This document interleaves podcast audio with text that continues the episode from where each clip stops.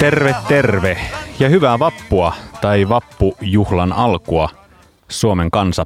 Irvin soi Radio Helsingin taajuudella kello 11.03 perjantaina ja se tarkoittaa sitä, että tasavalta alkaa.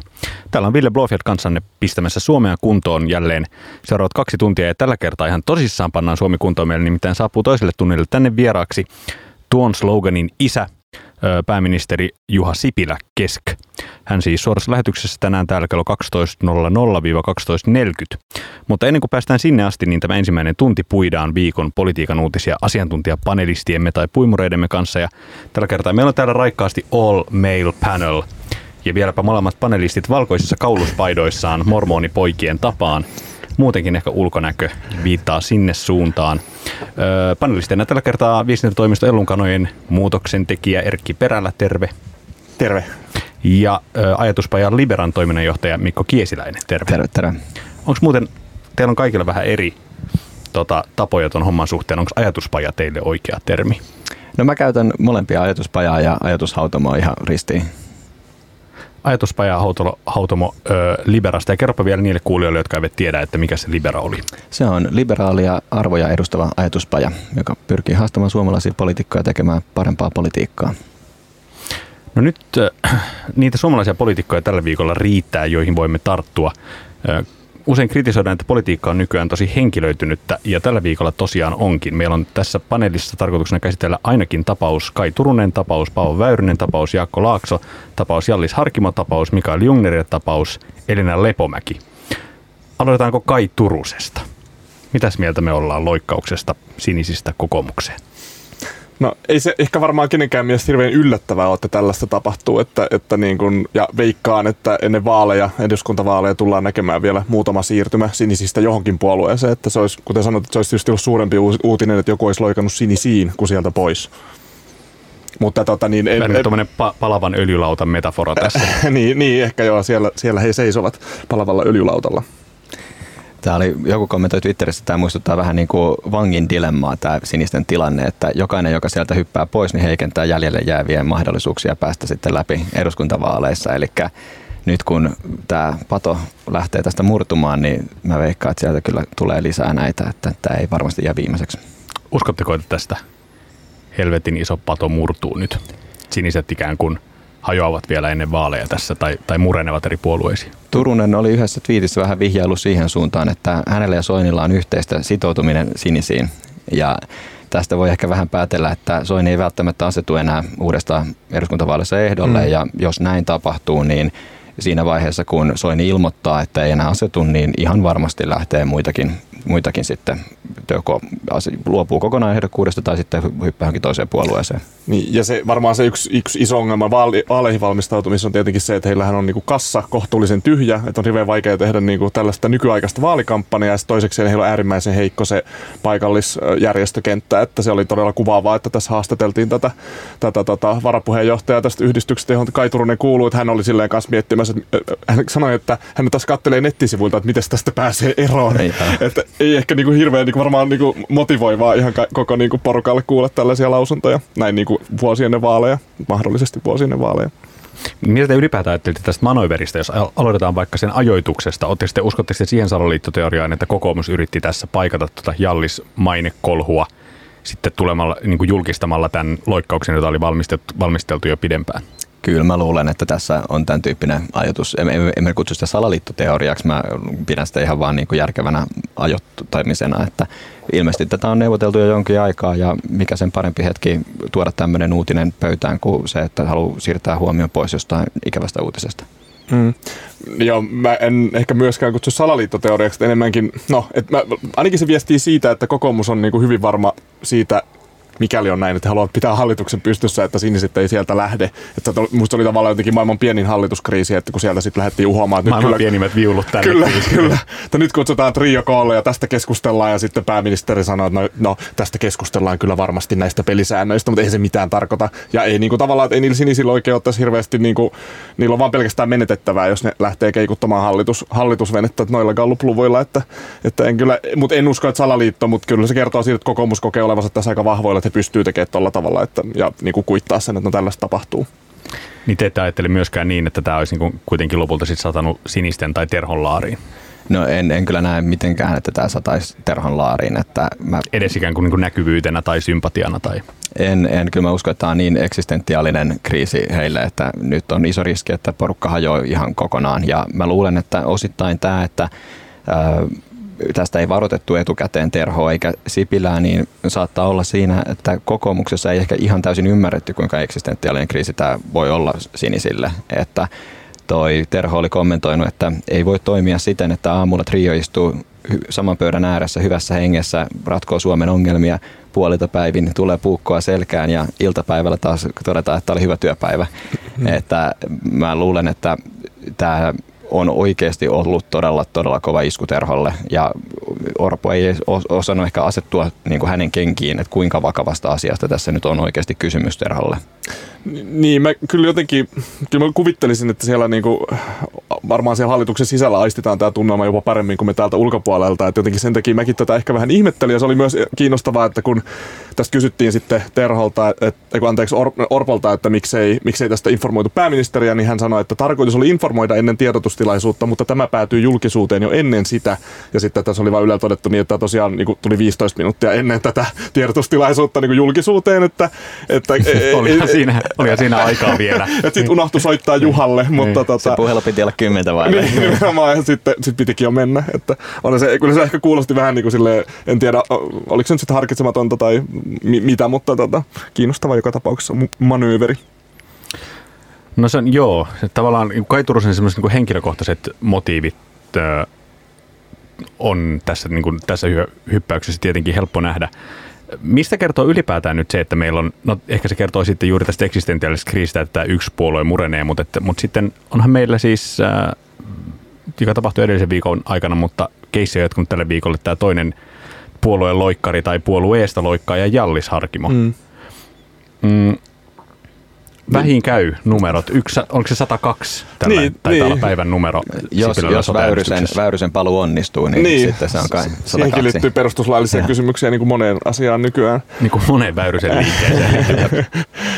Mut, niin, siis mä en tiedä, mun mielestä se, se niin kuin Jalliksen lähtö oli varmaankin, monet sitten sanoi jälkikäteen, että tämä oli niinku long time coming, että, että hän ei ole käynyt vuoteen, vuoteen eduskuntaryhmän kokouksessa ja niin edespäin. Mutta kyllä niinku, on se mun mielestä kiinnostava, kun kokoomuksella yleensä se pakka noin niinku kohtuu hyvin kasassa ja siellä niinku on rivit suorina, että se on se puolue kuitenkin, joka näin yleensä toimii. Että kyllä tämä nyt jostain kertoo. Että kyllä mä näen myös tässä, mä en ehkä usko siihen niinku semmoiseen taas salaliittoteoriaan, että, että tämä on joku vapaavuoren niinku valtava manööveri, missä hän niinku tuolla niinku siirtelee shakkinappuloita, vaan enemmänkin ehkä niin, että hän on nyt, kun mä, mä niinku tavallaan, että se hänen oma niin kuin missionsa, ja mä aidosti uskon, että hän vastustaa sitä maakuntauudistusta niin kuin syvästi ja tekee kaikkeensa, että se kaatuisi. Mutta tavallaan mä luulen, että siinä on vähän sellaisia laineita, että sitten tavallaan kun se, niin kuin se haastaa niin kovaa, ja hän on kuitenkin niin kuin äärimmäisen suosittu poliitikko, ainakin nyt Helsingissä, ja, ja, ja muuten, että tavallaan että se on niin kuin ehkä aiheuttaa semmoista, että siellä kokoomuksessa vähän niin kuin muutkin sit kokee, että he pystyvät nyt niin kuin närppimään ja, ja tavallaan osallistumaan siihen ja hakemaan niin kuin itselleen julkisuutta, julkisuutta erilaisilla tavoilla. Niin ihan tota samaa ilmiötä hän on tietenkin tällä viikolla ilmestynyt Elina Lepomäen kirja, jossa hyvin, hyvin suoraa niin kritiikkiä Stubbia, mutta myös istuvaa puheenjohtajaa kohtaan. Ja se on totta, että se ei kokoomuksessa ei ole ollut tapana tämmöinen julkinen mm. pyykinpesu. Kertooko se Orposta, että se nyt on mahdollista? Mahdollisesti, mutta kyllä mä ehkä enemmän näen tässä, että siis Elina Lepomäen osoittama kritiikki itse asiassa liittyy tietyllä tavalla tähän liike nyt, että se on taas pyrkinyt profiloitumaan tämmöisenä niin kuin epäpoliittisena liikkeenä, kun taas sitten Lepomäen kritiikki Orpoa kohtaan on juuri se, että siitä kokoomuksen tekemisestä on puuttunut tietynlainen ideologisuus. Siitä on puuttunut semmoinen tavallaan markkinamyönteisyys, että nämä jututkin, mitä tämän hallituksen kauden aikana on saatu, niin raideliikenne ja taksiliikenne on vapautunut Bernerin toimesta ja Sipilä on muuten ollut hyvin vahvasti näiden markkinamyönteisten uudistusten niin kuin tukimies tai luottomies, niin ennenkin kysyä, että mikä, mikä paikka tässä jää kokoomukselle, mihin kokoomusta tarvitaan. Ja mun mielestä se on ihan niin kuin, tavallaan selkeä niin kuin haasto siitä, että Orpon puuttuu semmoinen ideologinen kokoomuslaisuus, että sitten ei niin kuin tavallaan aatteellista paloa ole. Se on enemmän semmoista niin kuin, no, kaikille, kaikille kivaa politiikkaa. Niin, mä, mä, mun, joo, mä olen siis samaa mieltä siitä analyysistä, että tämä kyllä varmaan niin kuin, nämä asiat on selvästikin kytköksissä. Ja, ja mä en tiedä tavallaan, että kun nyt tämä Lepomäen, miten hän totesi, että kokoomuksella on kolme haastetta, on tämä johtajuus, johtajuus ja johtajuus, että liittyykö se niin kuin johtajuuteen vaan siihen, että asiat nyt ei mene siinä puolueessa niin kuin hän itse haluaa. Mutta tavallaan se, että kyllä mun mielestä tässä on niin kuin vastakkain jollain tavalla se niin kuin pro-market ja pro-business näkökulma, että kyllähän niin kuin kokoomusta niin kuin kritisoidaan siitä jatkuvasti, että he eivät niin kuin varsinaisesti ole markkinatalouden asialla, vaan he ajavat tiettyjä niin kuin eturyhmien asiaa markkinatalouden kustannuksella. Ja tietyllä tavalla tämä on varmaan se myös, mistä kuitenkin se liike nyt myös jollain tavalla puhuu ehkä vaikea tulkita ja, ja, sitten tota, ja toisaalta myös Lepomäki hyvin vahvasti. Et kyllähän se tavallaan niin on, se on niin kuin sisäistä keskustelua, mutta sitä ehkä kokoomuksen on tapana ollut käydä vähän eri tavalla ja puheenjohtajalle annetaan vahva mandaatti johtaa parhaaksi katsomallaan tavalla ja sitten mennään koko joukkue siihen suuntaan. Et kyllähän se niin kuin, tietysti kertoo jostain, että kokoomuksessa on tällaista painetta sisältä näin julkisesti tuotuna, että, että halutaan mennä enemmän sinne pro-market suuntaan. Mm. Ja ehkä toi on se, se ongelma, että jos perinne on ollut se, että annetaan johtajalle vahva mandaatti ja mennään sitten siihen suuntaan, niin sitten jos se suunta on epä epäselvä, mm. niin sitten sit alkaa tulla kysymyksiä, että mi- mihin meidän pitäisi nyt oikeasti mennä. Niin, ja to, toi ehkä liittyy sitten taas Orpoon sinänsä henkilönä, että kyllähän häntä on niin kuin sanottu varmaan hyvässä paasun kuin äärimmäiseksi pragmaatikoksi, että hän on pragmaattinen politiikan tekijä, mikä tietysti sopii hyvin hallituspuolueen puheenjohtajalle, koska siellä täytyy olla. Että siellä ei niin kuin, mä, mä niin kuin voisin kuvitella, että, että jos, jos Lepomäki olisi voittanut puheenjohtajaskaban, niin koko ja hallitusyhteistyö, en tiedä, olisiko se vielä pystyssä tavallaan ottaen huomioon, mitä niin kuin, vaikka hänen henkilökohtaiset kantansa hallituksen yhteistä hankkeista on. No, mun mielestä tuossa on ehkä se ero, että siis mun voi olla pragmaattinen ja tavallaan selkeä sen ideologian suhteen, mm. mitä ajaa. Että sulla on tietyt tavoitteet, semmoinen kuluttajansuoja äänestäjäkohta, että hei, jos mä äänestän tota tyyppiä, äänestän sen puheenjohtajaksi, nämä on ne tavoitteet, mitä tämä tyyppi ajaa. Mm. Elina Lepomäen kohdalla se on hyvin selkeä sanoa, että nämä on ne jutut, mitä hän tavoittelee. Mm. Ja hän on myös pragmaattinen henkilö, totta kai hän pystyy tekemään yhteistyötä puolueen puheenjohtajana ollessaan hallituskumppaneiden kanssa. Se tarkoittaa vain sitä, että kaikkia niitä tavoitteita ei saavuteta. Mm. Mutta Orpon kohdalla tilanne on se, että hän ei edes sano, mitä hän tavoittelee. Ja silloin ei voi myöskään niin kuin, tuu isoja ikäviä pettymyksiä, että ei käy niin, että joku sanoo, että haha, et saanutkaan noita juttuja, mitä tavoitteli, koska mm. hän ei ole tavoitellut mitään. Mm. Niin, tavoitteessa on se kiusallinen piirre politiikassa, että ne on ikään kuin mittareita mm. onnistumiselle. Mutta tämä oli just se yksi juttu, mitä Elina nosti tässä uudessa kirjassaan, että se on kummallista, että Suomessa se on niin kuin häpeällistä sanoa jotain, että tavoittelen näitä asioita ja olla sitten saamatta niitä. Se on jotenkin häpeällisempää kuin se, että ei tavoittele mitään.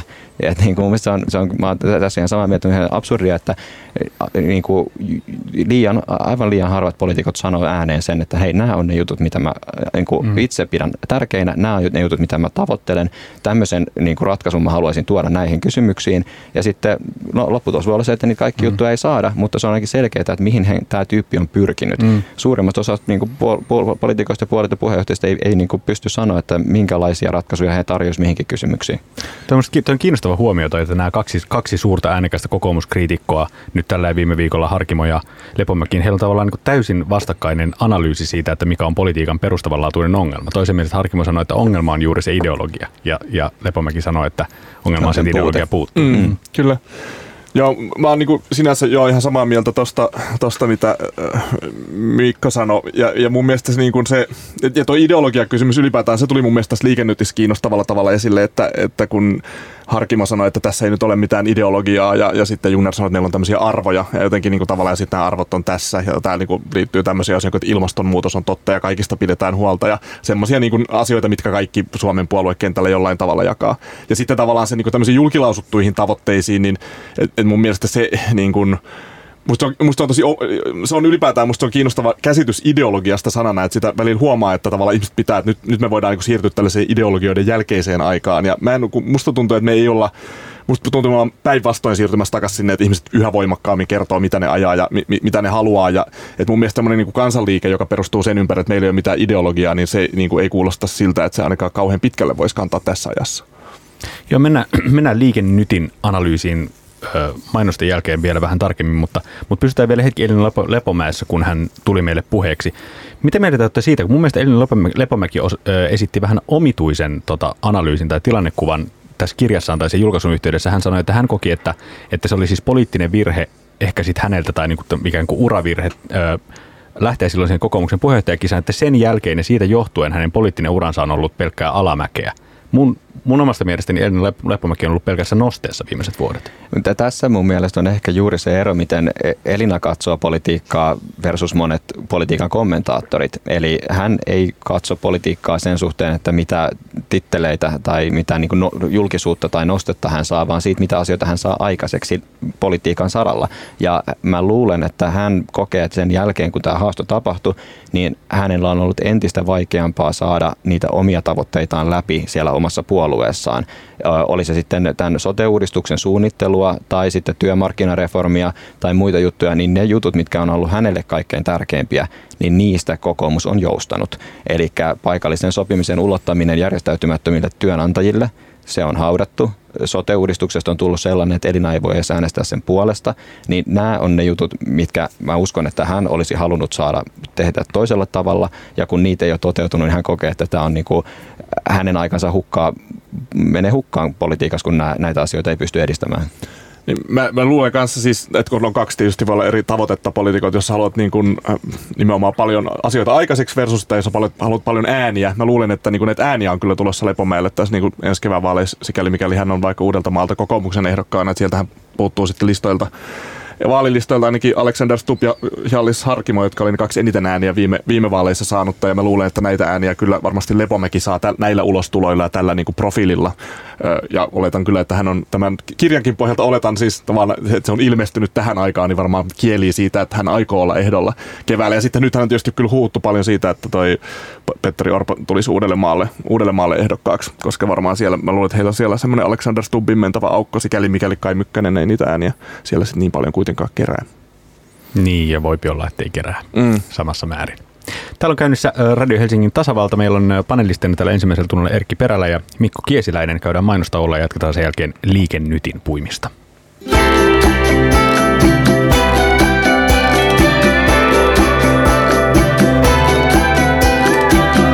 Olet ystävien seurassa. Tämä on Radio Helsinki. Radio Helsingissä on käynnissä tasavalta. Meillä on tässä ensimmäisellä tunnilla panelisteina Ellunkanoilta Erkki Perälä ja Liberalta Mikko Kiesiläinen käydään läpi viikon politiikan uutisia ja toiselle tunnille kello 12.00 studion saapuu vieraaksi pääministeri Juha Sipilä.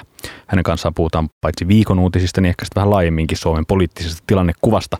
Mutta nyt viikon, vi, yksi, yhdeksi viikon poliittiseksi uutiseksi toki on kan, kantoi viime viikolta asti tämä Liike Nyt. Me sitten ää, lauantaina saimme, ää, lauantaina aukesivat nettisivut tälle uudelle kansanliikkeelle, joka – joka kai ei sitten pyri puolueeksi, mutta saattaa pyrkiä vaalilistaksi eduskuntavaaleihin. Tämä Mikael Junnerin, Jallis Harkimon ja kavereiden perustama liike. Ja muuten mainostetaanko tässä, mainostetaanpa tässä kohtaa, että kun tästä puhutaan aina Harkimon ja Junnerin ja kavereiden liikkeenä, niin meillä on tulossa näitä liikkeen muita aktiiveja vieraaksi Radio Helsingin tasavaltaan 11.5. Kuulemme, että keitä muita siellä on takana kuin näitä, näitä tota, herroja, jotka, joiden kasvoilla tätä liikettä on nyt esitelty. Mutta mennään vähän syvemmälle tähän. Tosiaan siis he ilmoittivat, että, että tämä on niinku ideologia vapaa liike, jolla kuitenkin on tämmöiset jotkut tietyt arvot.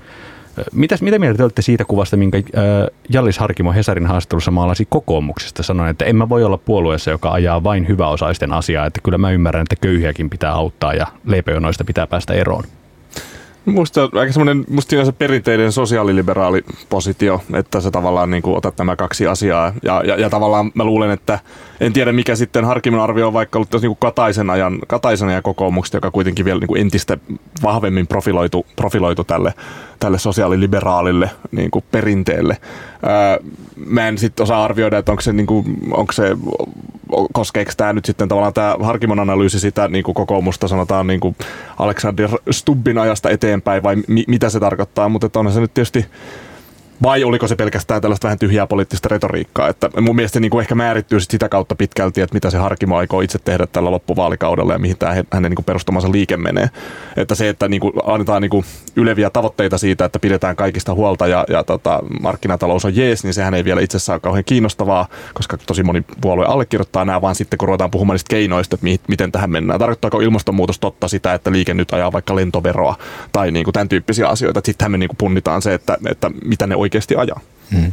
Mun mielestä mä oon taipuvainen pistää tuon tuommoiseen vähän tyhjään poliittiseen retoriikkaan, että toi on niin, niin perinteinen kokoomuskritiikki kuin vaan voi olla. Ja mä en usko, että siinä on mitään niin kuin hirveän syvällistä mietintää sen, sen taustalla, että se on otettu vain se perinteisin laini. Se toki on, siis se on, niin, sehän on siis pilapiirroksesta, mutta siis kiinnostavaa siitä teki se, että sen, se tuli miehen suusta, joka kaksi päivää aikaisemmin oli kokoomuksen eduskuntaryhmän jäsen. Että. Kyllä, ja, ja niin kuin mies, joka on tunnettu niin kuin lähinnä siitä, että hän on tehnyt mittavaa liiketoimintaa ja rakentanut halleja. Että tavallaan että onhan siinä ehkä myös, musta se on niin kuin kiinnostavaa, siis mä ehkä on vähän varovainen tekemään näitä suoria Trump-vertauksia kuin mitä vaikka Saska Saarikoski tuossa Hesarissa, Hesarissa teki Hjallis Harkimosta, mutta toisaalta on se kiinnostavaa, että tämähän on tämmöinen niin trendi, että, että meillä niin on, on, rikas bisnesmies, joka tulee sitten politiikkaan ja puhuttelee jollain tavalla kansaa, kansaa sillä tavalla, että niin kuin everyman-tyyppisestä positiosta, että niin kuin itse olen tässä, tämä, niin kuin, tässä te, olen tämmöinen tekijämies enkä, enkä mikään tällainen poliittinen haihattelija. Että se on tavallaan semmoinen niin kuin, vähän tämmöinen niin kuin trooppi, mikä on tässä syntynyt. Ja onhan niitä ollut aikaisemmin vaikka Taimaan tota, tota, pääministeri, vanha pääministeri Taksin Sinavatra ja muut, jotka on niin kuin ollut myös tämmöisellä samanlaisella profiililla. Mutta että, että hakeeko sitten Harkimo kenties tällaista positiota, jolla hän puhuttelisi niin omasta tavallista kansaa. Että hän hyvin paljon halusi tehdä pesäeroa itsestään ja niin kuin, niin kuin itseen, oman persoonansa ja niin kuin tyypillisten poliitikkojen välillä, että hän, ei, niin kuin, että hän sanoi, että hän ei niin kuin osaa edes puhua sillä tavalla kuin poliitikkojen pitäisi. Että poliitikot puhuu ainoastaan, ainoastaan niin kuin vertaisille ja omille puoluetovereilleen, kun he puhuvat, että hän ei edes ymmärrä sitä puhetta eikä, eikä pysty sellaista puhumaan. Eihän siinä siis toi on, kyllähän toi on niin oikein ymmärrettävä mm. analyysi ja kritiikki.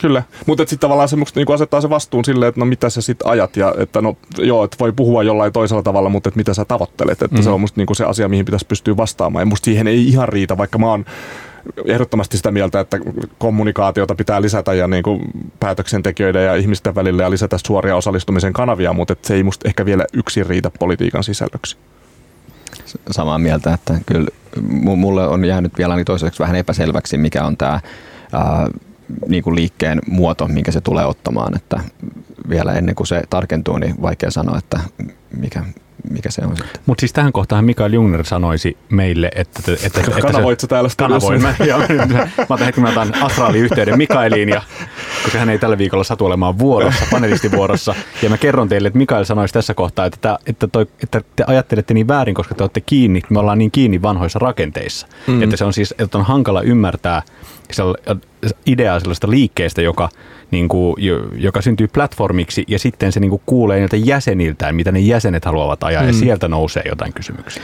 Sanotaan, että siinä mielessä mun mielestä tuossa on, on perää, että varsinkaan niin äänestäjiltä on monien puolueiden tosi vaikea saada viestiä, että mitä sieltä oikeasti halutaan ja tämän mä näen erityisesti ongelmaksi demareissa ja keskustassa, että mä tietyllä tapaa näen Suomen poliittisen järjestelmän pahoinvoinnin olevan näiden kahden puolueen pahoinvointia. Mutta eikö noin, eikö noin juuri taas on ne puolueet, joilla on se vahva kenttä olemassa? Kyllä, mutta se on hyvin hyvin, demografisesti yksipuolinen. Että me tulee vahvasti mieleen tuo viime vuoden SDPn puheenjohtajan vaali, missä oli kolme ehdokasta ja kuvattiin puoli ysin uutisissa, kun he olivat puhumassa Kotkan työväen talolla ja siellä lavalla nämä kolme tyyppiä puhu. Sitten kun kamera kääntyy yleisöön, siellä ei ollut ketään alle 70-vuotiaasta. Mm. Ja sitten kun puolueen paikallisosastot järjestää joitakin tapahtumia, missä osanottajakunta on kaikki yli 70 niin ei se tarvitse kuin muutaman kerran tehdä. Ja sitten kun sinne tulee joku yksittäinen nuori, hän ei tule enää toista kertaa. Ja tämä on mun mielestä se semmoinen niin negatiivinen kierre, että sitten kun on tarpeeksi korkeaksi noussut se toiminnan keski-ikä, niin sitten ei enää pysty hankkimaan sinne nuoria jäseniä. Tässä Mikko Keisiläinen täytyy sanoa, että Demarin nuorten keskuudesta varmaan tulisi myös toisenlaista todistusta sen kansanliikkeen, niin tai kokemusta siitä kansanliikkeestä. No mä, mä epäilen, että itse, itse olen muuten entinen demarinuori. Se voi taittaa sen Mutta siis, kun miettii, että minkälaista tuota, äänivaltaa demarinuoret käyttää puolueen toiminnassa, niin se on hyvin marginaalista. Et varsinkin ennen Mikkel Näkkäläjärveä, niin demarinuoret oli aika olematon voima demareitten sisällä. Ja mä en usko, että se tulee hirveän helposti muuttumaan. Ja minä keskustassa tämän saman ongelman. Kokoomus ja vihreät on, on, on huomattavasti vahvemmassa asemassa siinä, kun ne houkuttelee nuoria ihmisiä. Nuoria ja vasemmistoliitto myös. Ja vasemmistoliitto. Mm. Mm. Kyllä. Tota, joo, mä niin kun, on, on kyllä sinänsä ehkä samaa mieltä, samaa mieltä siitä, että, että Demari Demarien kenttä ei varmaan ole enää siinä kunnossa, kun se oli, se oli 30 vuotta sitten. Ja, ja kyllä mä niin kuin, se on musta kiinnostava myös se, vähän se niin kuin vast, niin kuin paradigma, että kyllä mä näen, että, että tämmöiselle niin kuin responsiivisuudelle politiikasta on, on, on ehdottomasti niin kuin, sille on lisää tarvetta ja musta on hienoa, että meillä niin kuin, on sitten kuitenkin vaikka liike, joka nyt pelkästään sit pohjaa tähän. Tosin sanottakoon, että pirattipuoluehan on hyvin niin kuin samantyyppisellä platformilla tehnyt tätä, tätä Suomessa jonkin aikaa. Ja sitten Ruotsissa... Niitä ajanut juuri näitä suoran demokratian Kyllä. malleja.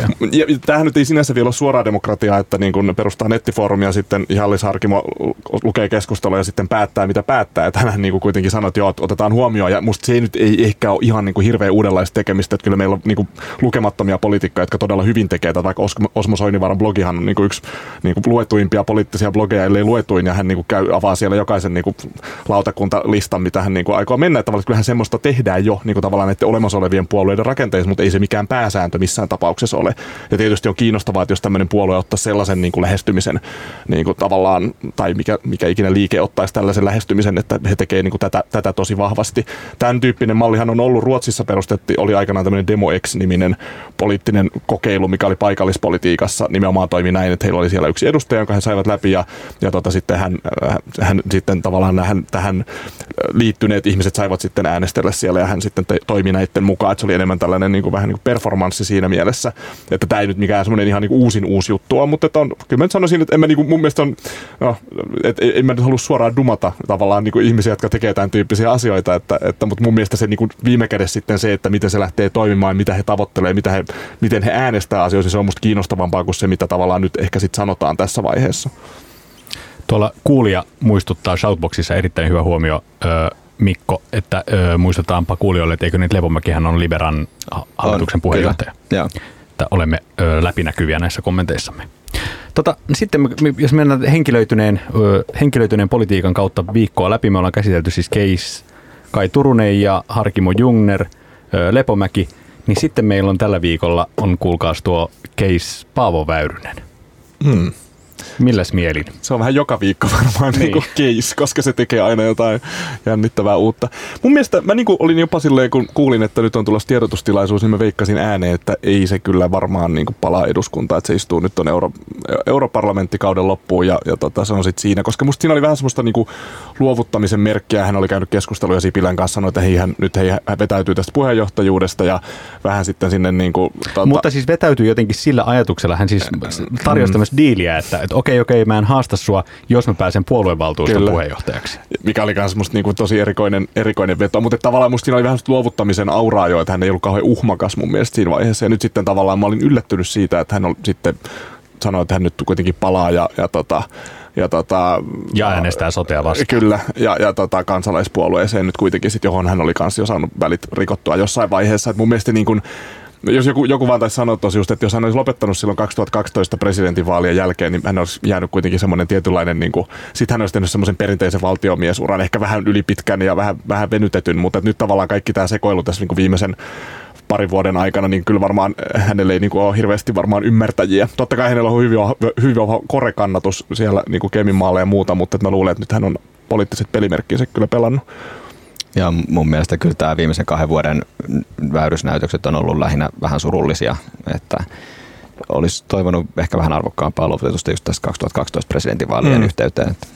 Mutta sieltä, mutta tota, Paavo Väyrysessä on kyllä joku semmoinen, että sitten, ju, ja sitten kun kuvitellaan, että se on niin kuin ta, tota, pää on leikattu viimeisen kerran, niin sieltä vielä kerran se nousee. Että mm. tavallaan on, onhan tämä niin kuin, tavallaan se huomio siitä, että nyt kun hän palaa eduskuntaan ja tota, ilmoittaa äänestävänsä sotea vastaan, niin sehän on siis niillä kansanedustajilla, jotka nyt lipeää ikään kuin tai siirtää tuolin mm. siitä hallitusrintamasta ei, ään, ei rintamaan nyt kesäkuun äänestyksessä, niin harvoin on Suomen politiikassa niin suurta vaankieliasemaa yksittäisillä kansanedustajilla. Kyllähän Väyrynen tavallaan taas pelimiehenä näki, että missä se valta tällä hetkellä on. Siinä on myös mm. kiinnostavaa, että siinä on vastassa toinen pelimies, eli tämä Kärnä, joka on nyt sitten ilmoittanut, että hän aikoo haastaa tämän, haastaa tämän mahdollisesti oikeudessa. Ja se, Kärnä, niin kuin... joka istuu siis nyt Väyryseltä vapautuneella Kyllä. paikalla ja hän tota, aikoo selvityttää, että onko perustuslain mukaista, että tällä tavalla palaa ja ottaa niin, paikkansa koska takaisin. tällaista ei ole aikaisemmin tehty, että kukaan ei ole toiminut kuin Väyrynen, mikä tavallaan hän on tässä, tässä suhteessa pioneeri. Niinku- kyllä. Niin. Että, että, tavallaan, että kyllähän siinä oikeasti on epävarmuustekijöitä, kun mä rupesin katsoa, että no kyllä siinä voi olla joku pointti, että, tavallaan, että, jos tätä, että sitä ei ole niin kuin tavallaan määritelty kauhean tarkasti silloin, koska kukaan ei,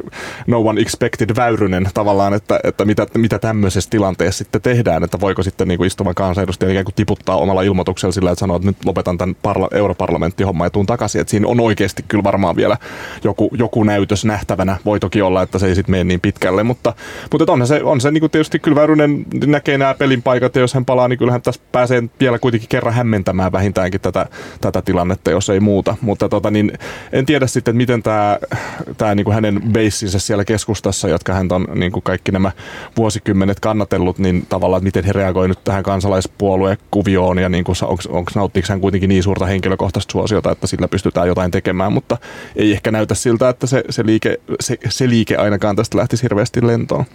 Kun me suunniteltiin, suunniteltiin tätä lähetystä, niin Mikko sä sanoit, että voitaisiin käsitellä sitten peräkkäin Paavo Väyrynen ja Jaakko Laakso. Miksi?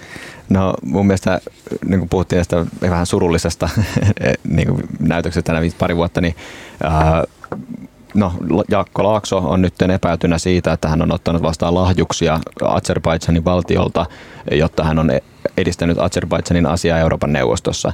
Ja siellä siis pyrkinyt vaikuttamaan siihen, että ihmisoikeusrikkomuksiin ei olisi tartuttu niin. Juuri näin. Ja sitten y- yhteistä näille kahdelle henkilölle on se, että no, Jaakko Laaksokin täyttää 70 tänä vuonna. Jaakko Laakso on ollut syytetty tai epäiltynä tuota, maanpetoksesta, vakoilusta. Vaavo Väyrystä on myös syytetty maanpetoksesta. Savidovo vuorossa, vuorossa on ollut taas sitten Erkki Tuomio. Ja, meillä on edelleen niin kuin kohtuullisen aktiivisissa rooleissa poliitikoita, joilla on niin kuin erittäin kummallisia ja niin kuin ei päivän valoa kestäviä pätkiä heidän historiassaan suomettumisen ajalta. Ja yhteistä näillä kaikille muun on se, että jos me... Tai Suom- epäilyksiä Tai epäilyksiä sellaisista niin muissa olisi ollut, Suomi tarvitsisi edelleen sitä, että me käsiteltäisiin sitä suomettumisen ajan tapahtumia jollain tavalla avoimesti, selvitettäisiin, mitä silloin on oikeasti tapahtunut, kuka on tehnyt mitä, onko syyllistytty johonkin rikoksiin, onko syyllistytty johonkin maapetoksiin, ja vaikka maapetoksetkin on vanhentunut, niin muissa olisi silti tärkeää käsitellä se, että mitä oikeasti on tapahtunut, vaikka mitään tuomioita ei jaettaisi, niin pitäisi päästä selville, mitä on tapahtunut. Ja mä uskon, että jos näin olisi tehty, niin tätä viimeaikaisia Laaksoon ja Väyryseen liittyviä episodeja ei oltaisi enää nähty. Niin mun, niin se on, no, tämä Tiitisen listahan on tietysti niin kuin ehkä semmoinen symboli tälle kaikelle, että tavallaan että sitä ei voi missään tapauksessa niin kuin julkistaa, koska se voi vaikuttaa ihmisiin ja, ja, ja tavallaan, että siinä on niin kuin, se on kiistatta niin, että sitä, niin kuin, sitähän oirehditaan jatkuvasti, jatkuvasti julkisessa keskustelussa, mutta toisaalta sitten jotenkin musta on niinku kiinnostavaa, että mistä asioista se sitten on kiinni, kun, kun Mikko sä, niinku, niinku tavallaan esitetään tämmöinen vaatimus, että nyt tämä pitäisi tehdä, niin niinku miten ja kenen se pitäisi tehdä, tai onko se niinku just tiitisen lista, että se pitäisi avata vai niinku, millä tavalla siihen niinku sit lähettäisiin. Kyllähän meillä niinku on historioitsijoita tässä, jotka pystyy varmaan katsomaan 70-lukua ja tavallaan tekemään jotain, ja onhan siitä kirjoitettu erilaisia, erilaisia juttuja, mikä tavallaan olisi se niinku edellytys, että tämä voitaisiin aidosti avoimesti tehdä sitten Tiitisen lista vai laajempi? La, la, tämä tavallaan sun niinku, tavallaan... Laajempi tuomioistuin. Niin, tavallaan, mikä se niinku, olisi se tapa, miten se niinku, nyt sitten tehtäisiin? No siis jonkinlainen itsenäinen tutkimusryhmä pitäisi mm. asettaa joku, joku semmoinen virallinen, virallinen mm. taho, jolla olisi niinku tietty uskottavuus, että se ei ole kyse vaan niinku jostain postdoc-historian tutkijasta, mm. joka nyt tekee väitös,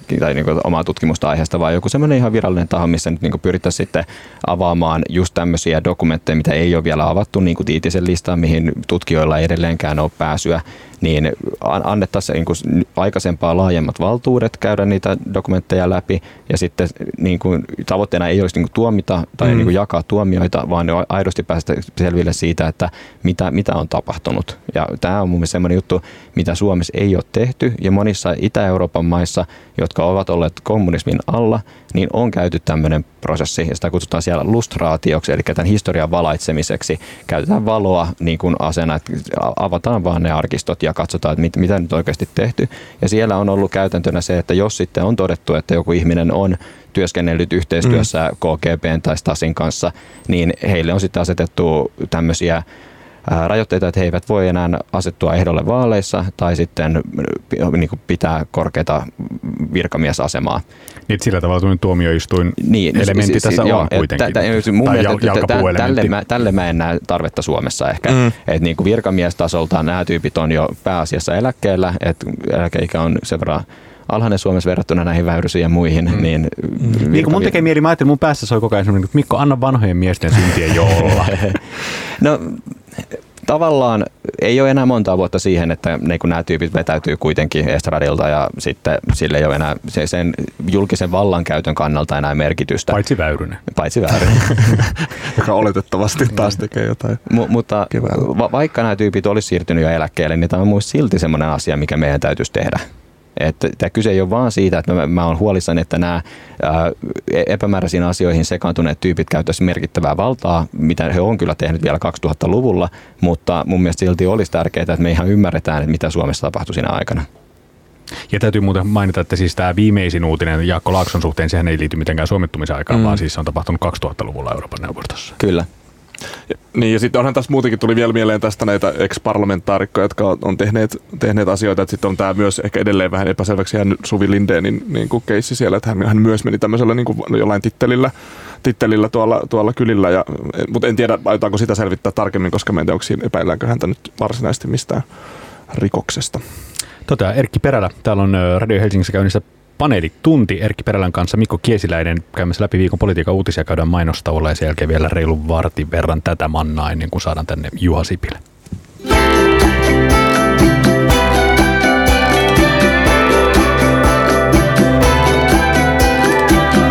Radio Helsinki, koska musiikki on makuasia. Radio Helsingissä on käynnissä tasavalta. Täällä on panelisteina tällä ensimmäisellä tunnilla Ellun kanojen, viestintätoimisto Ellun kanojen Erkki Perälä ja ajatuspajan Liberan Mikko Kiesiläinen. Ollaan käyty läpi viikon politiikan uutisia. Päivän politiikan uutinen on paljon onnea Olli Rehn.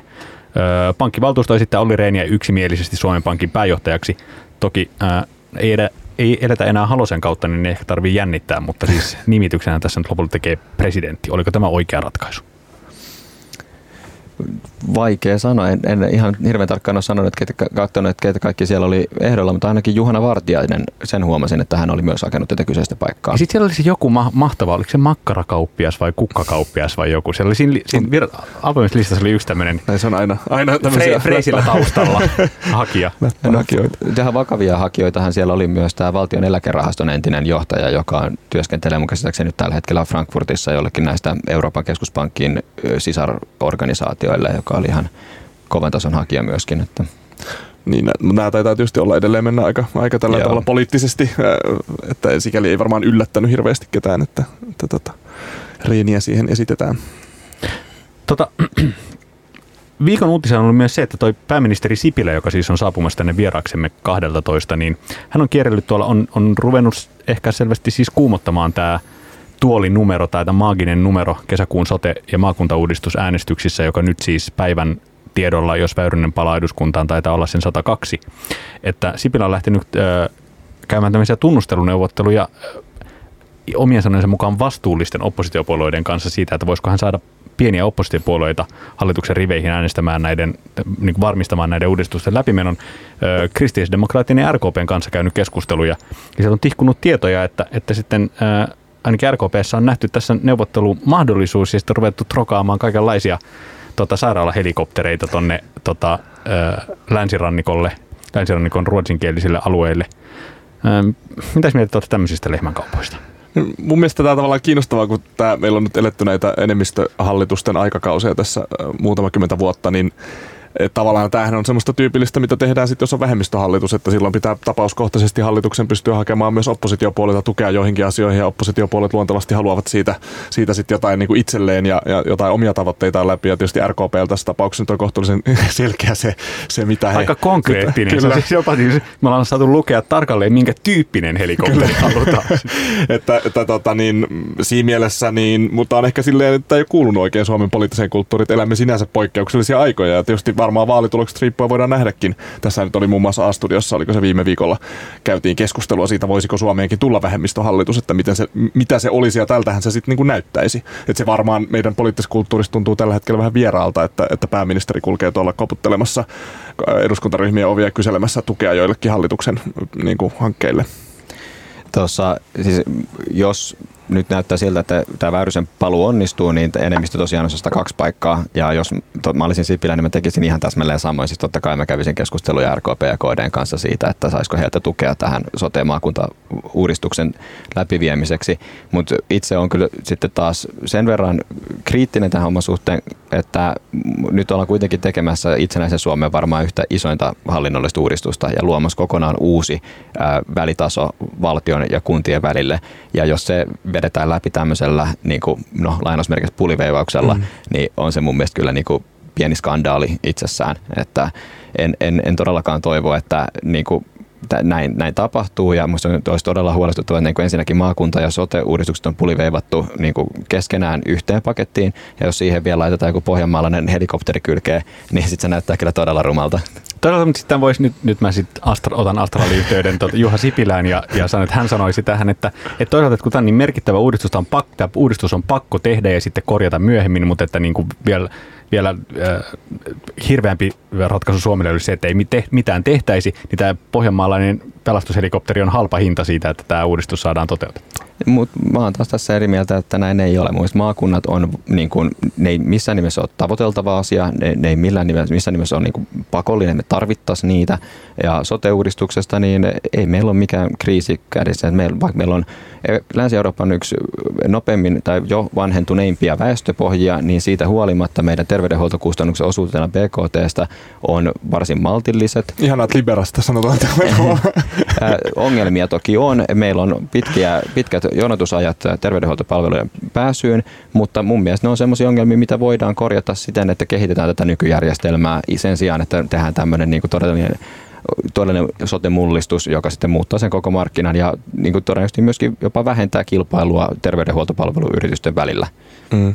Kyllä mä, ja kyllä mä olen niin siis samaa mieltä siitä, että kaikkihan me varmaan toivomme, että sote-uudistus olisi tehty jostain jollain toisella tavalla tai valmisteltu eri tavalla, ja sitähän on tässä yritetty viimeiset vuosikymmenet, mutta, mutta että tavallaan että on se totta, että, että niin kuin tässä on niin paljon liittynyt tämän, kaikki nämä perustuslailliset ongelmat ja niin kuin sen, niiden niin kuin runnominen ja kaikkea tämän tyyppistä, niin kyllä, eh, niin, no, mutta ehkä se on tämä aikamme kuva, että asioita on niin vaikea saada päätetyksi, niin mm. niin siihen sitten voi liittyä tällaisia sairaalahelikopteri Mutta mun mielestä tämä, tämä puhe siitä, että meillä on niinku sellainen tikittävä pommi, joka räjähtää ensi keväänä, jos me ei niinku tehdä tätä hommaa läpi, niin se ei, se ei muista ihan pidä paikkaansa. Että meillä ei ole sellaista kiirettä, että ensi keväänä niinku taivas romahtaa meidän niskaan, mm. jos emme nyt saada tätä sote-uudistusta läpi. Um, toisin kuin Donald Trump luulee, niin Suomi on vasta nyt öö, tota, pyytämässä, äh, lähet, äh, tekemässä tarjouspyyntöjä Hornettien äh, seuraajista, siis näistä uusista hävittäjistä Suomen puolustusvoimille ja tarjouspyynnöt tänään viedään Britannian, Ranskan, Ruotsin ja Yhdysvaltain hallinnoille ja sitten katsotaan, että minkälaisia tarjouksia sieltä saadaan. Um, onko siinä mitään järkeä, että Suomi käyttää sellaisia summia ö, hävittäjien, hävittäjälennostomme uusimiseen? Mulla on semmoinen pikkasen puolueellinen näkökulma tähän näin, että mä oon itse käynyt varusmiespalveluksen ilmavoimien lentäjäkurssilla, joten totta kai Suomi tarvitsee hävittäjiä. Mutta ootko oikeasti sitä mieltä? Kyllä, kyllä mä oon aidosti sitä mieltä, että kyllä Suomen uskottava puolustus tarvitsee myös ilmavoimat. Et jos meillä on vaan uskottava maavoimat ja merivoimat ja jätetään ilmaherruus jollekin muulle, niin siinä käy sitten erittäin huonosti hyvin nopeasti. Et kyllä mä uskon, että va- vaikka siis se on järkyttävän kallis hankinta, niin kyllä mä itse silti näen sen tarpeellisena. Niin, se, onko se, onko se 7-10 miljardia euroa, mitä on arvioitu, että siihen, siihen käytetään. Ja on se niinku, siis, no kerrankin on sitten julkinen hankinta, jossa niinku, se on niinku keskustelu, mitä on käyty tässä ympärillä jossain suhteessa siihen, että se on aika helvetin kallista. Mun ehkä niinku, oma turvallisuuspoliittinen niinku, analyysikyky ei ole niin hyvä, että mä oikeasti osaisin sanoa, että tarvitaanko niitä vai ei, mutta tota, nyt on ainakin puolustusvoimissa näin, näin arveltu ja, ja tota, sitten sen mukaan mennään, mutta on se niinku, Tämä on kyllä jotenkin, on tämä ollut tämmöinen aikamoinen show täällä, täällä niin kuin Suomessa jotenkin katsonut. Tässä on ka- kaikenlaisia konsultteja sitten ostettu, ostettu näitä asioita, asioita edistämään. Ja tota, mutta tietysti kyse on niin valtavasta hankkeesta, että kyllä siinä on valtavat intressitkin. Että ei sinänsä ihmetytä. Mutta ei mulla, mulla ei omaa turvallisuuspoliittista näkemystä siitä, että, tai ainakin tämmöistä mihinkään kauhean hyvään analyysiin perustuvaa näkemystä siitä, tarvitaanko niitä vai ei. Jotenkin mulla, mä reservin sivarina sitten taas, toki maanpuolustuskurssin käyneenä, mutta reservin sivarina, niin mun, mun niin kuin, mä näen näissä, näissä valtavissa niin kuin, hankinnoissa ja puolustusvoimien määrärahoissa niin aina jotenkin semmoisen arvovalinnan, että se kuitenkin tavallaan ne summat on niin valtavia, että siinä pitäisi rinnalla käydä se keskustelu. Et esimerkiksi nyt siis tällä hallituskaudellahan puolustusministeri Niinistö on esittänyt puolustusvoimille, puolustusvoimien määrärahojen kasvattamista suunnilleen samassa suhteessa samoilla summilla kuin mitä tämä hallitus on leikannut mm. kehitysyhteistyöstä. Ja, on se, ja niin kuin, mä pidän tärkeänä, että näistä voidaan puhua siis niin kuin tuoda ne samalle pöydälle. Mm. se, on, se, on niinku, se on sen niinku arvovalinnan ohittamista sanoa, että nämä on niinku eri momentteja. Joo, joo, joo siis tuossa mä oon täsmälleen samaa mieltä, mutta se on aivan naurettavaa, kun puhutaan, että tämä on eri momentteja, että ei näitä voi verrata. Musta totta kai niitä pitää verrata. Ja itse tykkään verrata siihen, että jos tämä hävittäjähankinta maksaa 10 miljardia, niin Suomi käyttää neljässä vuodessa enemmän rahaa maataloustukiin. Niin ja se mun mielestä oli kans, jos puhutaan eri momenteista, mutta mun mielestä se oli, se oli tota, kiinnostavaa, että tässä on jopa e- ehdotettu jonkinlaista, tota, en muista kuka sen ehdotti, mutta se kuitenkin uutisoitiin, että olisi tällainen niin kuin maanpuolustusvero tai joku muu, millä niin kuin lähdettäisiin katsomaan näitä, että kansalaiset todella tietäisivät, mihin, mihin verorahat menee ja tär- näihin tärkeisiin hävittäjiin, että ne on, ne on sen verran mittava investointi. Se on sellainen yleveron kaltainen ajatus. kyllä, kyllä. Kiitos tästä. Tota, panelistit, meillä on ollut sellainen tapa, että kun, kun tänne saapuu päättäjävieras, niin pane, kysytään panelisteilta, että mistä teidän mielestänne päättäjän kanssa pitäisi keskustella. Meillä on saa, tulossa vieraaksi siis Juha Sipilä tälle toiselle tunnille, niin äh, kysynpä nyt teiltä, mistä teidän mielestänne pääministerin kanssa tänään pitäisi keskustella? No, Mä, musta on niinku kiinnostavaa vaan ehkä nyt sitten tällainen politiikan tutkijan näkökulmasta tällainen niinku retoriikka ja muu, mutta musta on ollut hirveän niinku kiinnostavaa se, että musta mä haluaisin kysyä Juha Sipilä, että miksi hän puhuu niin tavattoman vähän Santeri Alkiosta ja niinku, minkälaisen niinku roolin hän näkee Santeri Alkiolle keskustapuolueen tulevaisuudelle. Eli siis haluat vaan niinku täysin torpata tuon 40 minuuttia. mä, no, mä en tiedä, mä en ole varma, onko, onko tuota Juha Sipilällä niin vahvoja näkemyksiä Santeri Alkiosta, mm-hmm. mutta mua kiinnostaa se, sen takia kysyisin sitä. Entäs Kiesiläinen? No mä haluaisin kysyä, että miksi hän meni myymään tämän paikallisen sopimisen ulottamisen kaikille firmoille niin työmarkkinajärjestöille, että mun mielestä se oli, se oli suuri, suuri virhe. En ymmärrä, miksi niin mentiin tekemään. Viedään nämä kysymykset toiselle tunnille. Meillä on vielä muutama minuutti aikaa, niin me ehditään ottaa aihe, joka tota, Mikko pointtasit viikolta, mikä sai mut itse asiassa hymyilemään sitä lukiessani. Ää, Apteekkariliitto on teettänyt, se teetti selvityksen ja ja tota, siitä uutisoitiin, tässä siis suuret paineet kohdistuvat tietenkin niin kuin apteekkialan, öö, niin, öö, tota, mikä se oikea termi olisi, niin kuin sääntelyn purkamiseen. Ja, ja tota, apteekkariliitto on sitten tehnyt selvityksen, jonka mukaan yllättäen ö, sääntely tekee hyvää tälle alalle ja, ja sitä ö, ei, tar, ei, ei tarvitsisi purkaa apteek, apteekki, ö, ö, apteekkilupia voisi siis ö, jakaa merkittävästi enemmän kuin nykyisin, mutta, mutta myös apteekkilupien järjestelmästä ei tarvitsisi luopua. Ja he, tota, tämän selvityksen mukaan siis tämä hintakilpailukin tekisi, avoin hintakilpailukin tekisi hyvää vain jollekin tietyille niin kuin reseptittömille lääkkeille. No, mun mielestä tämä oli, no, se on vähän yllättävää, että tämmöinen oikea yritysjuridiikan professori on suostunut tekemään tämmöisen selvityksen, että mun oli... Maistuiko tuot, tilaustyöltä? Ma, maistui, maistui aika lailla tilaustyöltä, että tässä edelleen niin kuin, raportissa korostettiin sitä, että ää, tämä provisoriomistus täytyy säilyttää, että ei voi, siis Suomessa tavallinen kansalainen voi omistaa vaikka lääkäriaseman, että se omistus ja sitten se lääkärin toimilupa on kaksi erilaista asia, eri asiaa. Ja tässä nyt sitten yritysjuridiikan professori ei nähnyt mitään muuta vaihtoehtoa kuin säilyttää tämä provisoriomistus Suomessa. Ja mun mielestä sille, sille ei ole yksinkertaisesti mitään perustetta. Että Suomen provisorit tienaa yli 300 000 euroa vuodessa keskimäärin, siis keskimäärin 300 tonnia vuodessa. Ja tämä systeemi maksaa meille veronmaksajille ja yhteiskunnalle 100 miljoonaa euroa vuodessa. Et jokainen kuukausi, minkä ne saa lykättyä apteekkialan uudistamista, niin on lähestulkoon 10 miljoonaa euroa arvone. Ja jos tämmöisen raportilla sitten saa muutama kuukauden lisäaikaa sen verran sekoitettua sitä keskustelua, niin se on sen arvone. Kyllä se aika isokin summa kannattaa maksaa siitä tilaustyöstä, joka viivyttää keskustelua vielä kuukauden. Entäs perällä? Joo, ei, ei mulla tästä niinku voimakkaita äh, niinku vastanäkemyksiä ole, ole mitä, mitä Mikko puhui. Että kyllähän se niinku tavallaan mä luulen, että sit, tässä on käyty, käyty tätä tämmöistä pientä viivytystaistelua ja, ja musta sinänsä niinku ehkä hyvä, että tätä keskustelua käydään nyt julkisuudessa, että tavallaan se on niinku tuotu nyt julkisuuteen tämä keskustelu ja, ja, tota, niin, ja, ja, siinä sitten punnitaan näitä vaihtoehtoja. Että kyllähän se tietysti on sanottu, että se on tietysti aika tavattoman teho, tehoton järjestelmä niinku järjestää tämä näin, että, että jossain tehdään niinku suuria voittoja, jotta me voidaan sitten rakentaa apteekkareille jotain urapolkuja jostain pieniltä paikkakunnilta paikkakunnilta, mikä musta kuulostaa niin kuin vähän haasta, niin kuin tavallaan, että varmaan voisi tehdä muillakin tavoilla. Tai jos halutaan, että pienillä paikkakunnilla apteekkeja, niin voitaisiin niitä kohdennetusti subventoida ja, ja kilpailuttaa vaikka tavallaan sitä kautta. Että kyllähän tässä hirveästi niin kuin vaihtoehtoja on mm. ja, ja varmaan se on näin. Tää, että... Täällä ei tehdä Norjassa, eli siellä mm. jos on niin syrjäinen paikkakunta, että siellä apteekki ei pärjää muuten, niin valtio tukee sitä sitten mm. kohdistetulla määrärahalla. Ja, ja sekin on tehokkaampaa kuin tämä. Siis siinä puhutaan mm. vuosikustannuksista 50-100 000 euroa, mm, sen sijaan, että 100 miljoonaa niin, euroa. Kyllä. Joo, kaikenlaista sitä, kun suomalaiseen yhteiskuntaan mahtuu. Kaikenlaista voisi purkaa. Uh, eräs uh, purkaja, normien purkajan saapumassa tänne studioon mainosten ja yhden biisin jälkeen uh, kello 12 mainosten jälkeen siis täällä vieraanamme Juha Sipilä, jonka näin jo pyörivän tuossa studion oven ulkopuolella. Kiitos tästä ensimmäisestä tunnista Erkki Perälä ja Mikko Kiesiläinen. Soitetaan tähän loppuun ikään kuin siltana tuonne toiselle tunnille Oulun kärppien äh, viralli, onkohan tänne virallinen anthemi. No mutta heidän antheminsa Routa sydän.